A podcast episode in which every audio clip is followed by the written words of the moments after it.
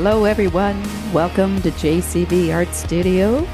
My name is Joanna, and I am the author of Dealer's Child and the Unraveling. I'm just getting over a cold. I've been doing well. I went for my first run walk with the dogs this morning, and that felt so good. And I'm very, I'm very, I'm curious and I'm excited to chat with today's guest. Okay. Danièle Cybulskie. She's a critically acclaimed medieval history author. Now, she has been researching and writing about the Middle Ages for over a decade. She is the author of The Five Minute Medievalist and is a feature writer at medievalist.net. A former college professor and specialist in medieval literature and Renaissance drama, her work has been published across international magazines, spanning topics from the Hundred Years' War to Roman togas. Her mission is to make history fun, entertaining, and engaging, as well as to draw attention to our shared human nature across centuries.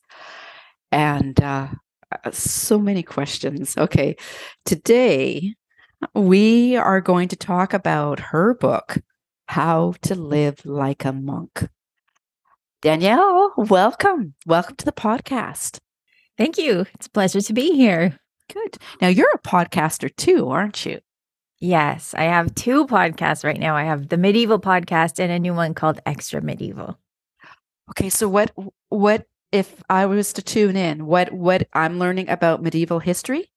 Yes, that's right. So the medieval podcast is one that's just open to the public. And on it, I interview an expert on all sorts of different topics. So we've done like laundry and pigs and war and all of those things. And then on Extra Medieval, it's just me talking about stuff. And that's a subscriber only podcast for people who want even more medieval stuff in their lives. Oh, that sounds fascinating. Okay, I will I will check I'll be checking it out. Okay. So your book I've been telling a few of my friends, you know, uh, that I'm going to be interviewing you, how to live like a monk, and they their ears just all perk up, okay, and, and they want to know more. First, what I was wondering was, what did you see? Like, I'm just thinking of our world as it is now. What did you see in our world now? Or what was it that made you want to write how to live like a monk? Well, this idea was pitched to me by the woman who became my editor at Abbeville Press, Lauren Orthy, and she had the idea of bringing together uh, medieval history and then what we know about wellness. And this was really exciting for me because when I'm not working on medieval history, I'm reading about wellness. I'm really interested in psychology and all of the scientific work that's being done on on our human nature. I'm really interested in that. So when I had the opportunity to bring these things together, was very exciting for me. And as I was writing it, I was writing it during much of the lockdowns. And as I was going through it, it really made me get in touch with the fact that a lot of the strategies that monks were using to keep themselves healthy to accomplish their mission of of becoming the best that they could be at their work it was also very familiar in that I was using a lot of those strategies to keep myself sane, to keep myself centered. It's a lot of the strategies that I had taken in and learned over the years. So it became a very personal book and it brought together a couple of my deep interests. Okay, because I remember lockdown and I've, it's interesting because after reading your book, I thought back to what I did. You know, um, I don't want to say for survival, but for my health, my mental health and wellness. And I mm-hmm. remember one of the things I really enjoyed was the early morning taking the dog and just going for a run. And there would be no one around. And there was something very I don't want to say spiritual, but there was just something very calming about that. Okay. Okay. Mm-hmm. So, yeah, that's one of the easiest places I think to get into. It's the place where I start the book, but one of the easiest places to get in touch with that sort of monastic feel, that feel of peace, is to see something green. It's just to put yourself in a green space. And scientists have found like even looking at a fake plant will make you feel better, will make you feel calmer. So it, it makes total sense that going for a run in nature is going to make you feel calmer. That's just part of our human nature. And monks built that into their cloisters. They always had a green space in the middle so that they could always be in touch with nature, even when they were enclosed. Okay. So then that, because I, I just, about three weeks ago, I planted a bunch of pansies and I referred to them and I gave them some nutrients, you know. And I now, when I see them, because I see them just throughout the house, I refer to them as my happy pansies because they look so happy. okay. All right. Yes. Eh, yeah. It, it makes total sense and it's supported by scientific research. Okay. Okay. Now, just getting into live like a monk. It's educational because um, you write that there were many types of clergy in the medieval mm-hmm. times. Mm-hmm. Um, mm-hmm. And you, you talk about two basic categories of clergy. Can you explain those categories to us? Yes, it's a really good question and one I rarely get asked. Okay. So there is a secular secular clergy, which are the people who live in the world. So these are priests, bishops, archbishops, uh, canons, people who are, or deacons, people who are working within the world. So they're not living a cloistered life. And then there's the regular clergy. So these are people who are monks and nuns and even some friars. Friars are a little bit different. So monks are meant to be enclosed, they're not meant to wander around, whereas friars are meant to go out and and preach, but they live by a rule. So regular means you're living by a rule. So secular, that's your priests who are preaching out there, parsons, things like that. And regular are monks and nuns who are supposed to be living in enclosed communities. Okay. Okay. All right. Now, also, you mention in your book about the word monastery. Mm-hmm. And you say, monastery wasn't in the Middle Ages used specifically for a male only house of religious people. So it women would they wouldn't have a would they have a, their own form of a monastery? Yeah. So right now we tend to think of monastery as a place for monks and a convent as a place for nuns. But you can use the word monastery, or you did use the word monastery in the Middle Ages. Same with abbey to mean either a place of monks or nuns, and sometimes a place where they're were both living. And they wouldn't be living together, they would be living separately, but on the same grounds, following the same rules, probably ministered to by the same bishop, for example. And sometimes when you had these two communities together, not exactly co ed, like I said, they're not living like cheek by jowl, they're living in two separate places. But often the person who would be in charge of that would be an abbess instead of an abbot, which is really exciting. So, in a way, do they have like equality?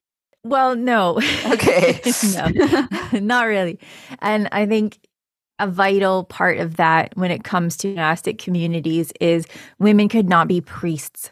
So even if you had a, a convent, as we would say it today, just a group of nuns working together, living together, you would still have to have a priest come in and take confession and give mass. They couldn't they couldn't do that themselves because they were not permitted to become priests. They couldn't be ordained. Yeah.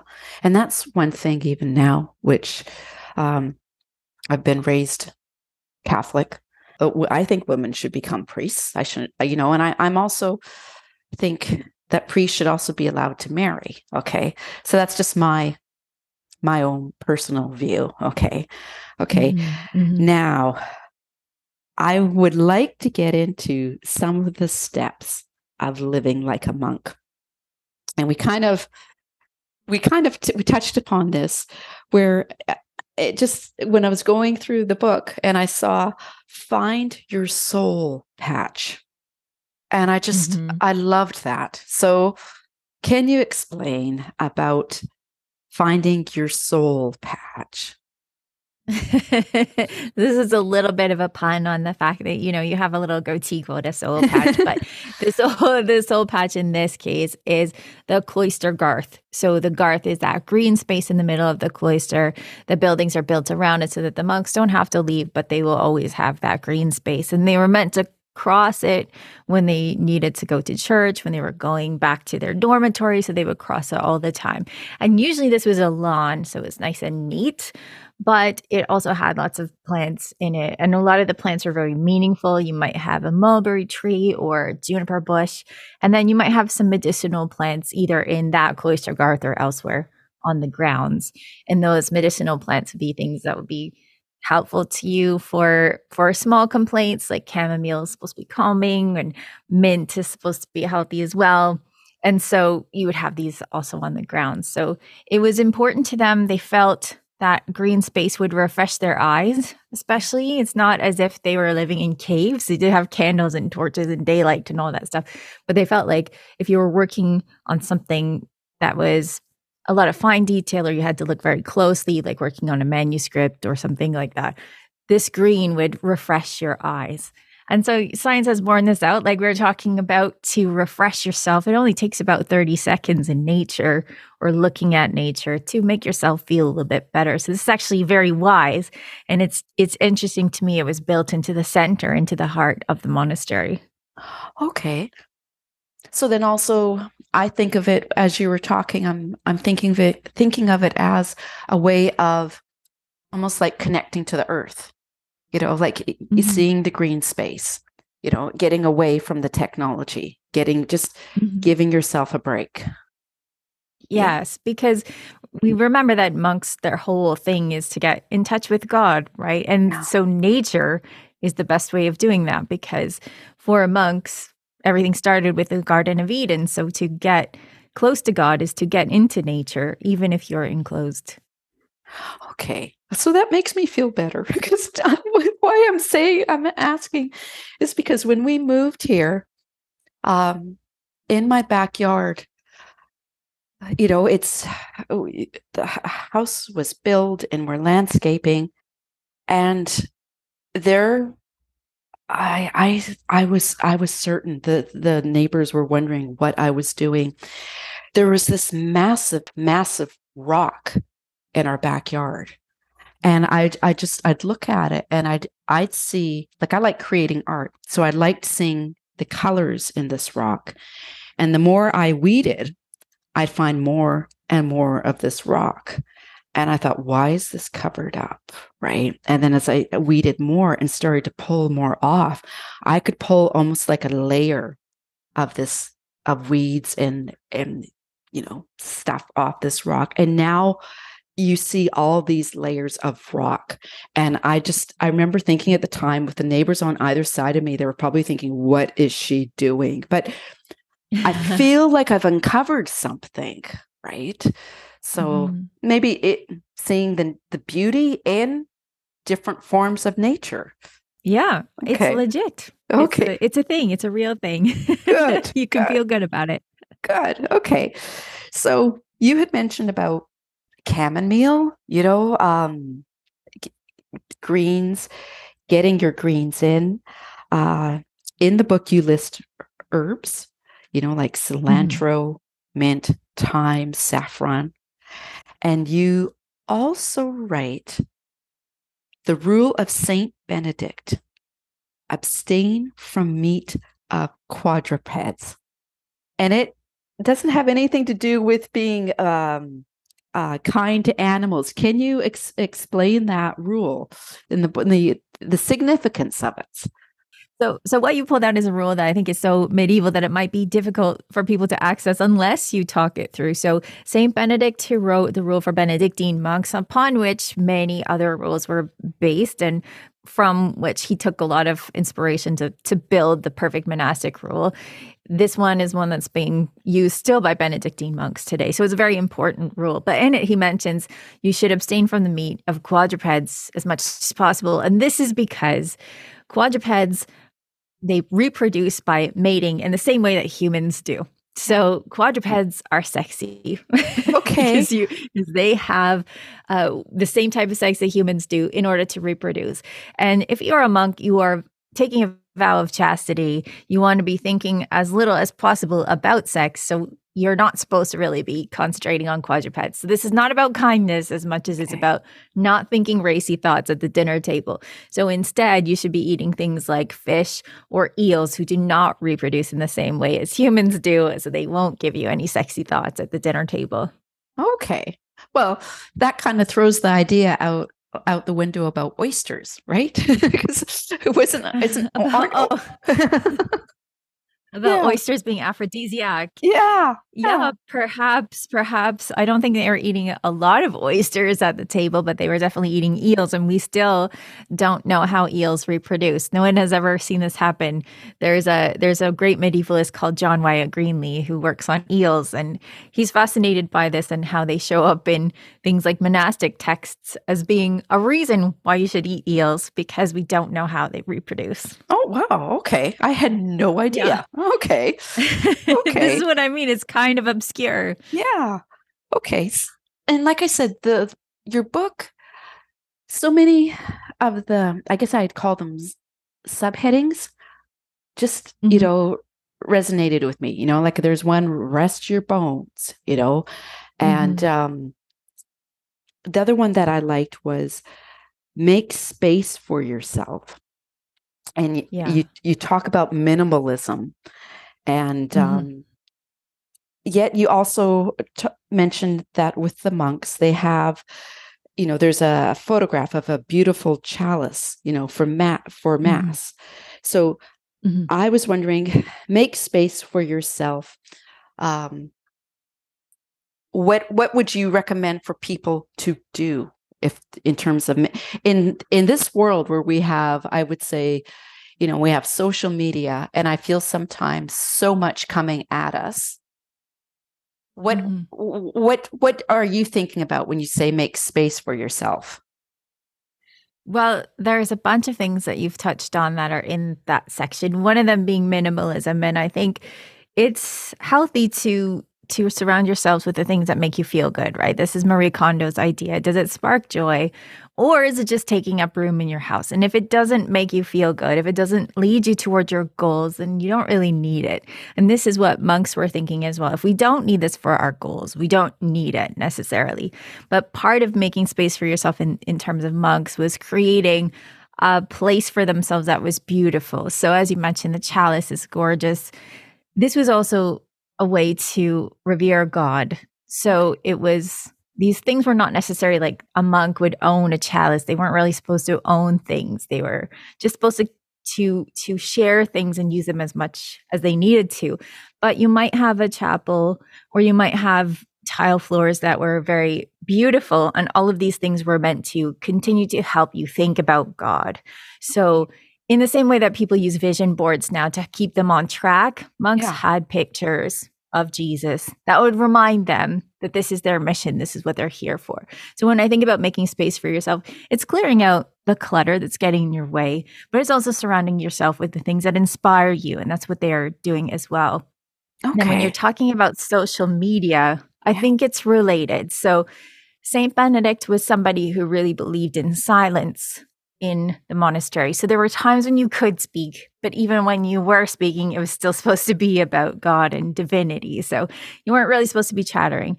And this was because it would distract you from your yeah. mission. You are there for one reason, and that is to serve God the best you can. So to actually live as a monk takes a lot of effort. It was difficult. Not everyone did it.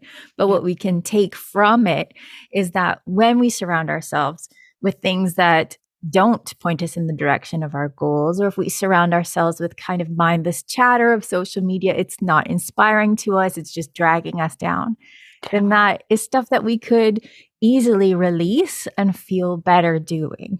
That's so true. Eh, that is so true because I'm on I'm on Instagram and Facebook and mm-hmm. I'm finding with my Instagram it was almost like when I had hardly any followers mm-hmm. I enjoyed it more because I saw more pictures, but now Instagram is changing and I'm seeing more advertisements and I'm just like, no, stop, stop, right? Like, and I wonder mm-hmm. if people will get to a point where it's almost like we have social media burnout, where we just it's like it's not I don't find social media fulfilling. Do you think we'll mm-hmm. ever get to that point? I think individually, a lot of people are getting to that point. Yeah. It's difficult because those particular platforms are designed in a way that is meant to just feed our dopamine response, for example, and, and keep us infinitely scrolling. So they are designed to to entrap us by using our minds uh, against us in some ways to keep us there to keep the machine moving and that is i mean i don't have anything against social media yeah. per se but it can be unfulfilling so i used to be on twitter a lot I had a really good community there and i would go for colleagues' work or very smart people making great jokes. But that has changed. The character of Twitter has changed. And so I was finding it was dragging me down. Yeah. So I switched it out for Duolingo and go back into my French, which I had neglected for a while. And I do find that more fulfilling because I don't feel like I'm being fed bad news or complaints all the time. I did feel like that was taking a toll on me. And this yeah. is recent. This is like much later than having written the monk book, but having having practiced many of the things that I write about in the monk book, it's easier for me to see where I might be getting distracted from my goals or where I might be getting dragged down by things I don't want to be. So it's maybe easier to recognize once you start. Yeah. Yeah. I think individually people I think that there are a lot of people who are kind of leaving social media for these reasons. Yeah. See, and I also remember when I used to work full time at the prosecutor's office, I had mm-hmm. a 25 minute, this was in Nanaimo, a 25 minute commute. And I remember I would get in the car and I'd have the radio off and I would just drive home mm-hmm. in silence. And mm-hmm. And then when with my husband, you know, two different characters, when he would get in the car and we'd start to go somewhere and the radio would be off, he'd be like, it's too quiet in here, you know, and he turned the radio on. And it's just, mm-hmm. uh, you know, I told him how by having the silence, it was a way that I could de like get like de stress, you know, after working mm-hmm. during the mm-hmm. day. And he mm-hmm. finds that he needs to have always something in the background a bit, right? So, okay. Mm-hmm. So the other thing I was struck by uh, was the fact that now this kind of this might tie in a little bit. It's just when I was reading it, there were so many things that I could find on a personal level. For example, when the monks took vows, uh, you write mm-hmm. that their community shrunk down to a handful of yeah. people. Okay. Um, people who had the same values, who performed the same duties. And um, mm-hmm. what I'm finding is I joke with people and I and I say I have five truly good friends. Okay. And you know, sometimes I'll be teased and I'll be people will say, Oh, only five. And I'm like, Yeah, like like really five. And i remember i'd hold up my hand and at one time i think i only had four. And i said well there's a my pinky. I'd look at my pinky and i say well there is a vacancy. I don't know who's taking that yet right? You know but yes. And then i have acquaintances okay? So do you find sometimes that then this is strictly opinion okay? This is strictly opinion. You find sometimes that people get too involved with the number of friends they have and are they actually true friends? Yeah, well, I was thinking when you were talking about this that you call them true friends probably because they support you. They support you in your goals and in your values, and they are the people that make you a better person, right? Mm, yeah. Yeah. And so monks were like this too, where you would spend a year where you were a novice and you weren't allowed to join the community fully, you wouldn't yeah. take your vows because for that year, everyone was testing each other out to see if you'd be a good fit. Because a bad apple, right? A bad apple will spoil the whole barrel. And they knew that you could have a, a community where everyone is trying to, you know, row in the same direction could really be disrupted by someone who was not. So they really carefully vetted the people who are going to be joining their communities. And I think something that might surprise people is that you could leave or you could be expelled and you could be forgiven, but only three times. So oh. that at a certain point, even these very forgiving monks would say, No, you are disruptive to our community. You're not changing, and we are better off without you in it.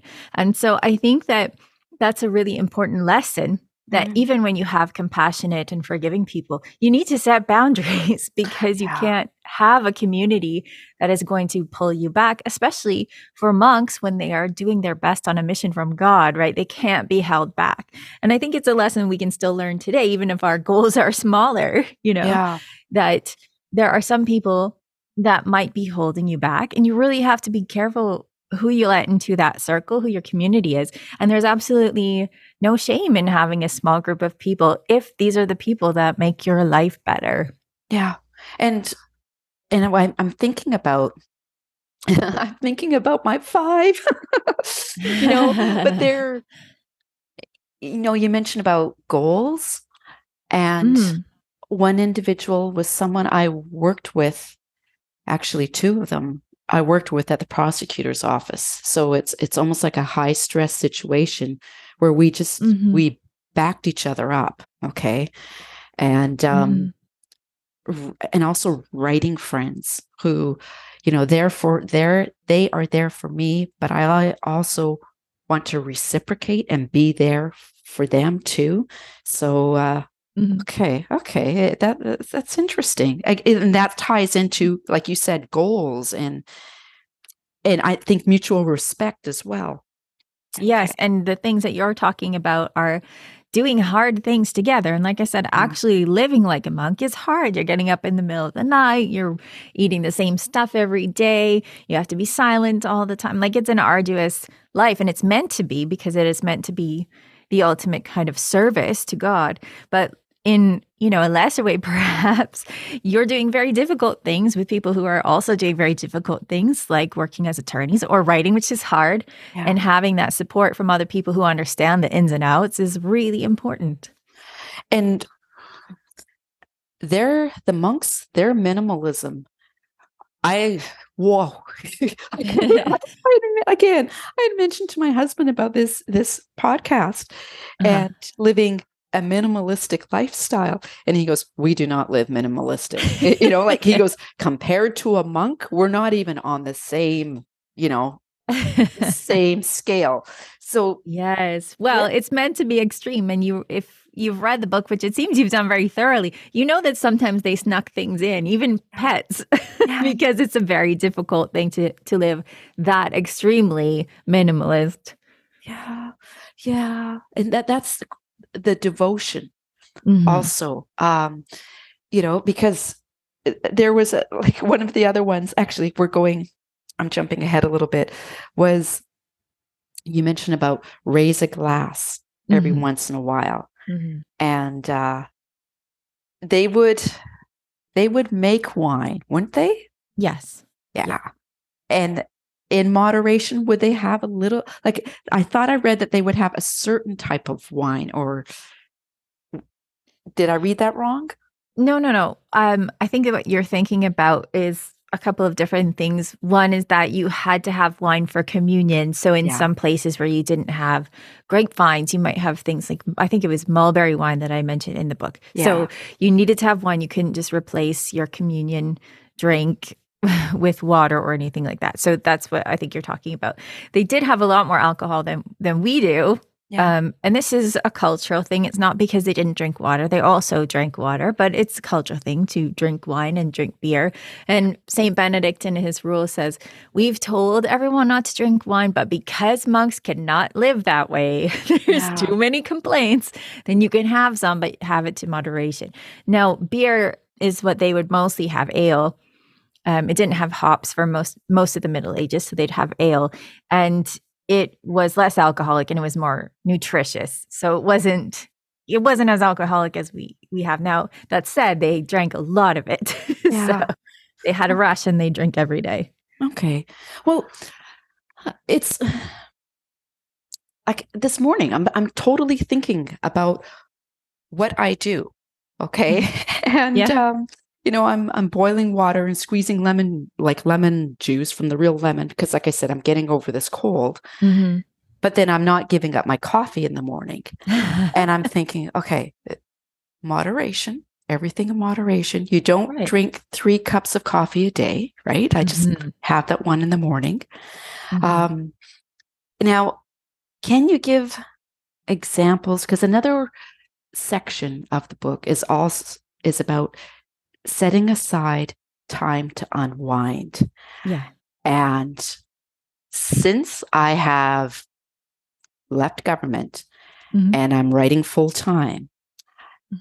that, believe it or not, is a hard one for me. uh partly you you know like again my husband said to me you're writing on the weekend i thought it was like during the week you're going to do all your writing you know and i'm thinking well i don't want to watch tv you know Mhm. i i i there's not anything on there that i'm really interested in at the moment so it's crazy that i find it harder to unwind and not work work work at my writing now that i'm retired so can you can you give examples from like Sure. how did the monks unwind Yeah. Okay. So there's a couple of things that you're bringing up, which I think are really great. And one of them is that everything should be in moderation, including moderation. So this is Oscar Wilde's quote, but I think it was something that that monks also believed in. You could let your hair down sometimes on some feast days and drink more than you normally would, for example.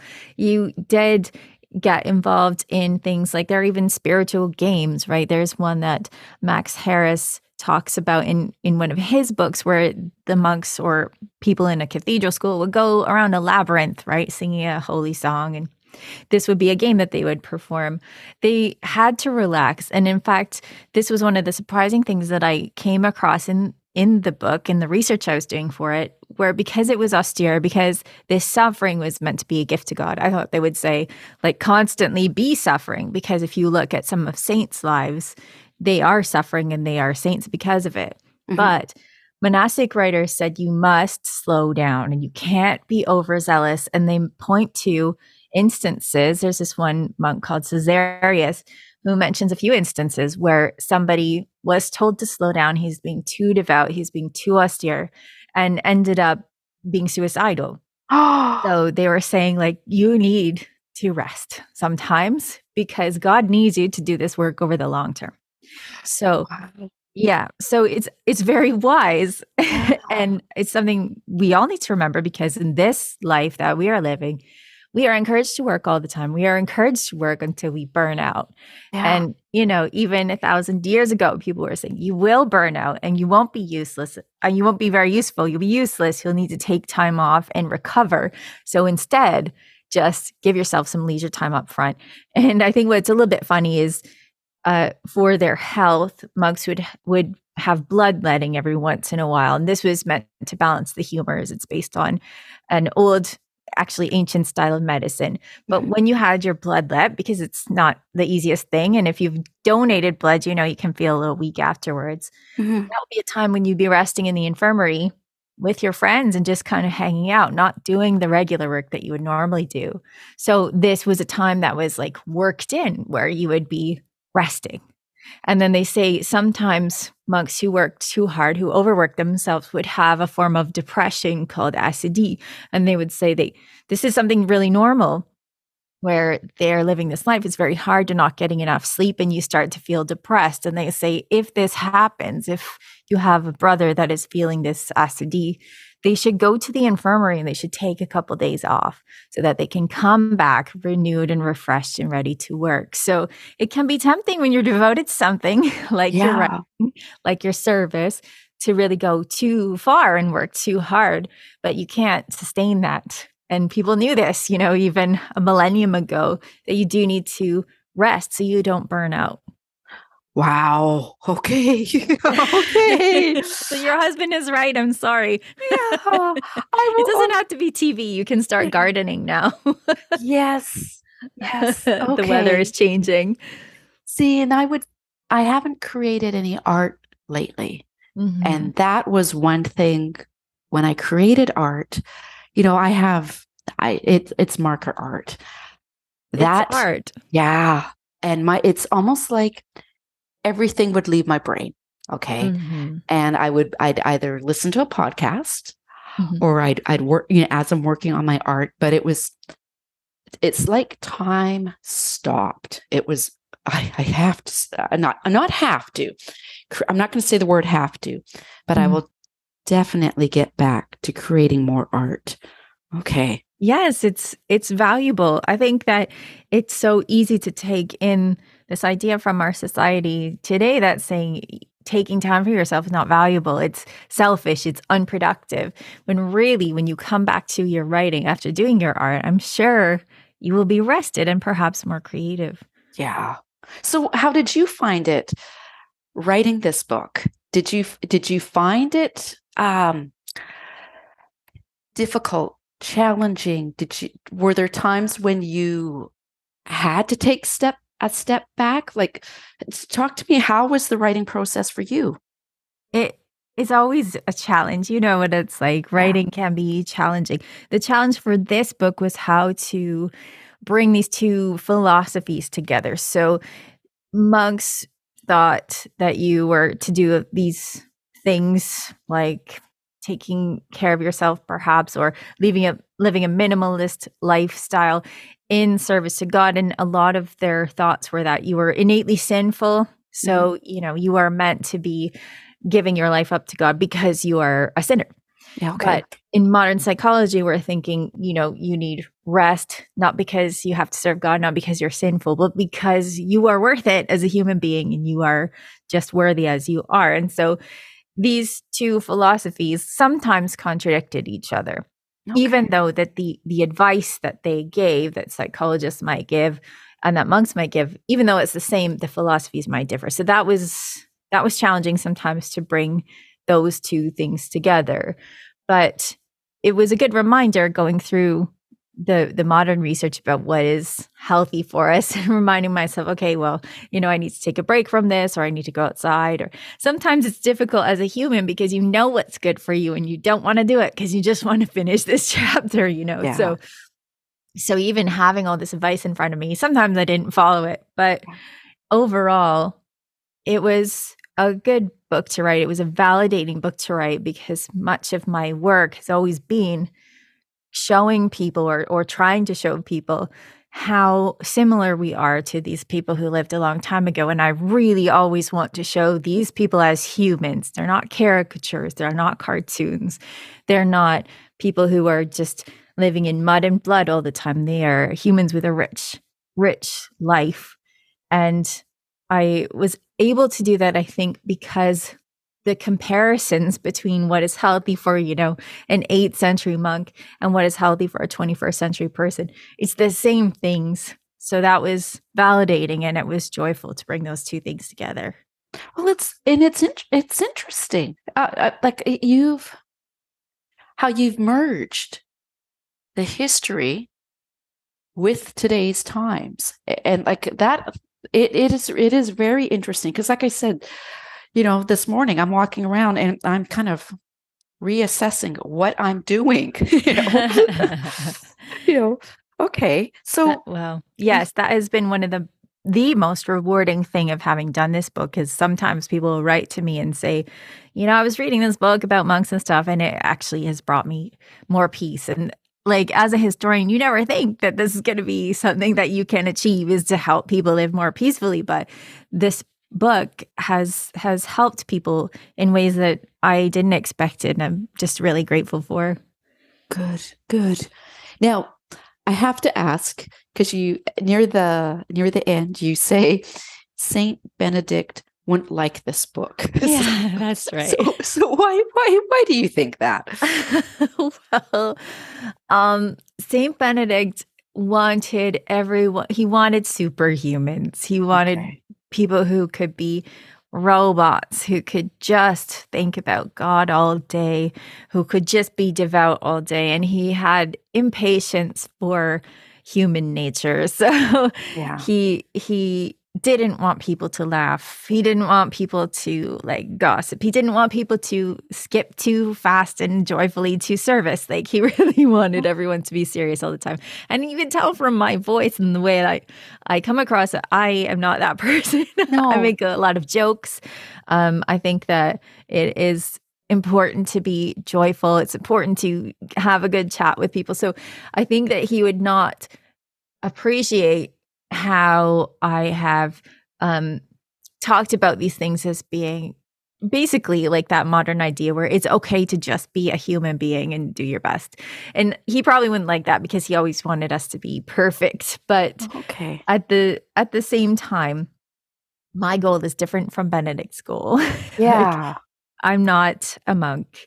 And I don't think most people would be comfortable being monks because it is too hard. Yeah.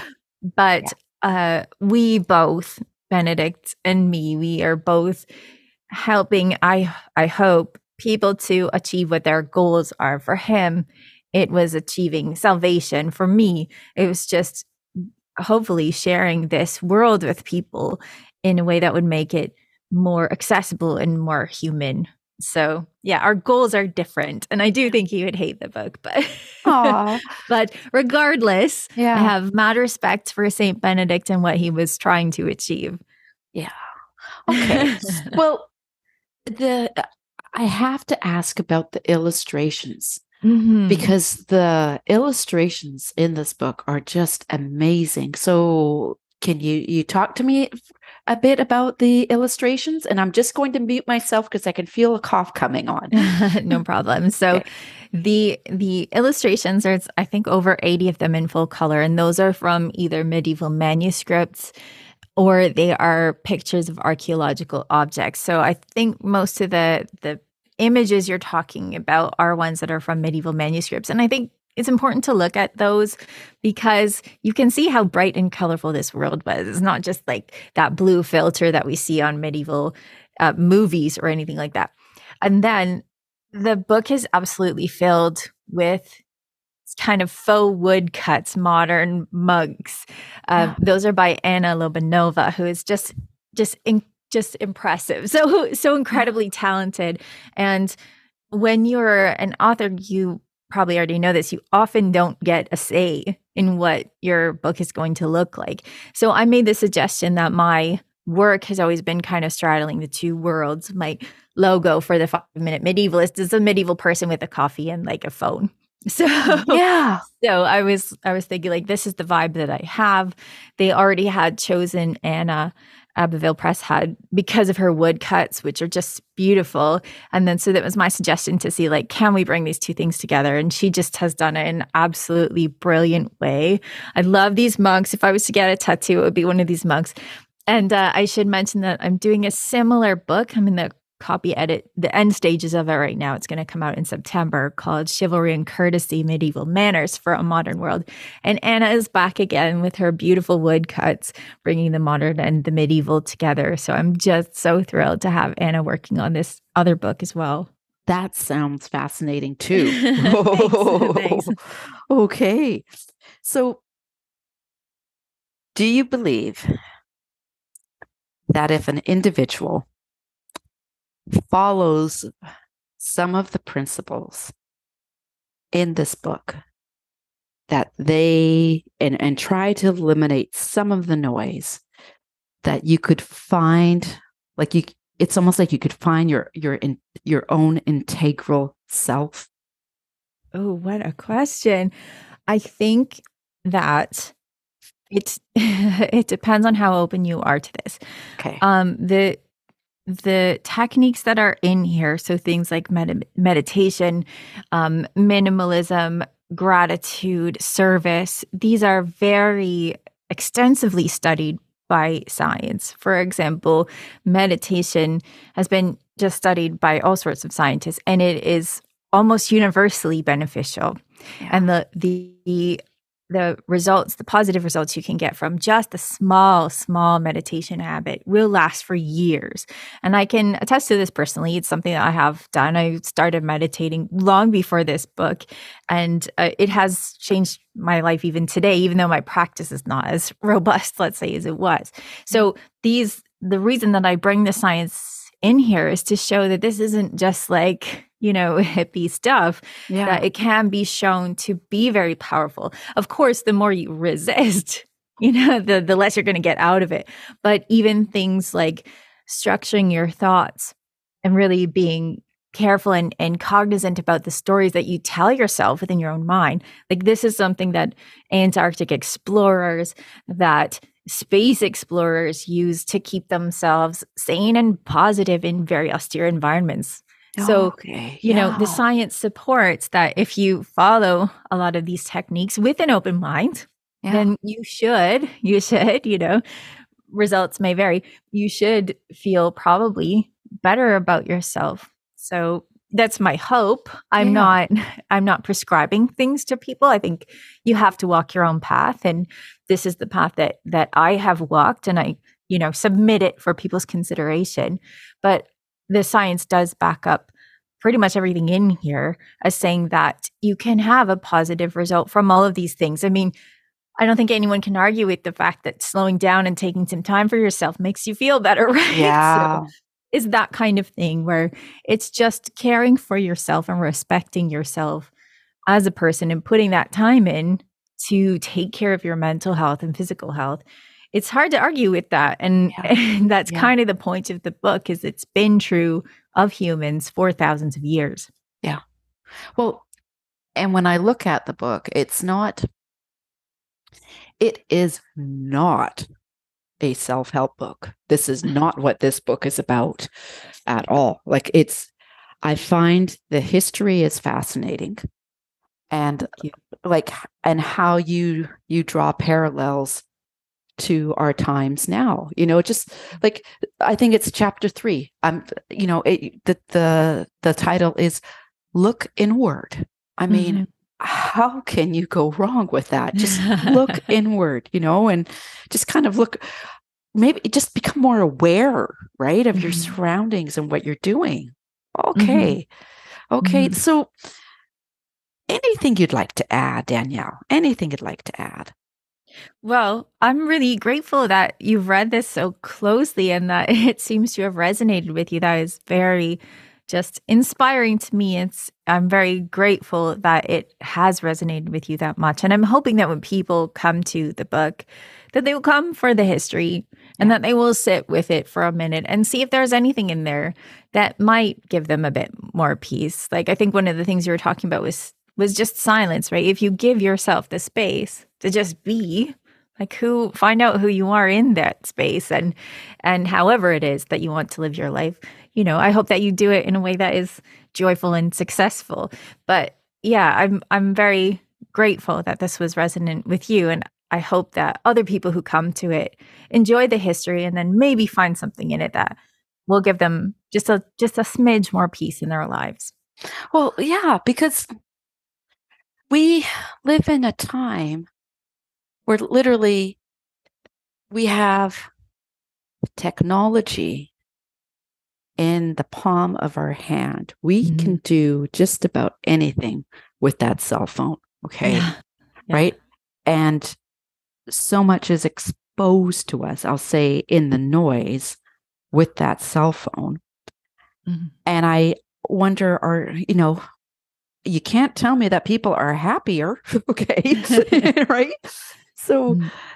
you know, and I know I make it, my rule is I do not take that cell phone with me when I take the dogs for a walk. You know, mm-hmm. like I'm just, I do not want to be that plugged in. Mm-hmm. And do you mm-hmm. really need to be that plugged in, right? Mm-hmm. So yeah, yeah, it's and like I say, the illustrations are just beautiful. So it did. This book did resonate with me, and I was excited. Excited. It was one of those ones where it's like one of these podcasts where I'm thinking, okay, I want to ask her about every single chapter, but I thought you can't do that, right? So you've done a great job of that, though. You kept me on my toes. All right, Danièle. Well, thank you so much. So uh, you have a good day. Thank you. You too.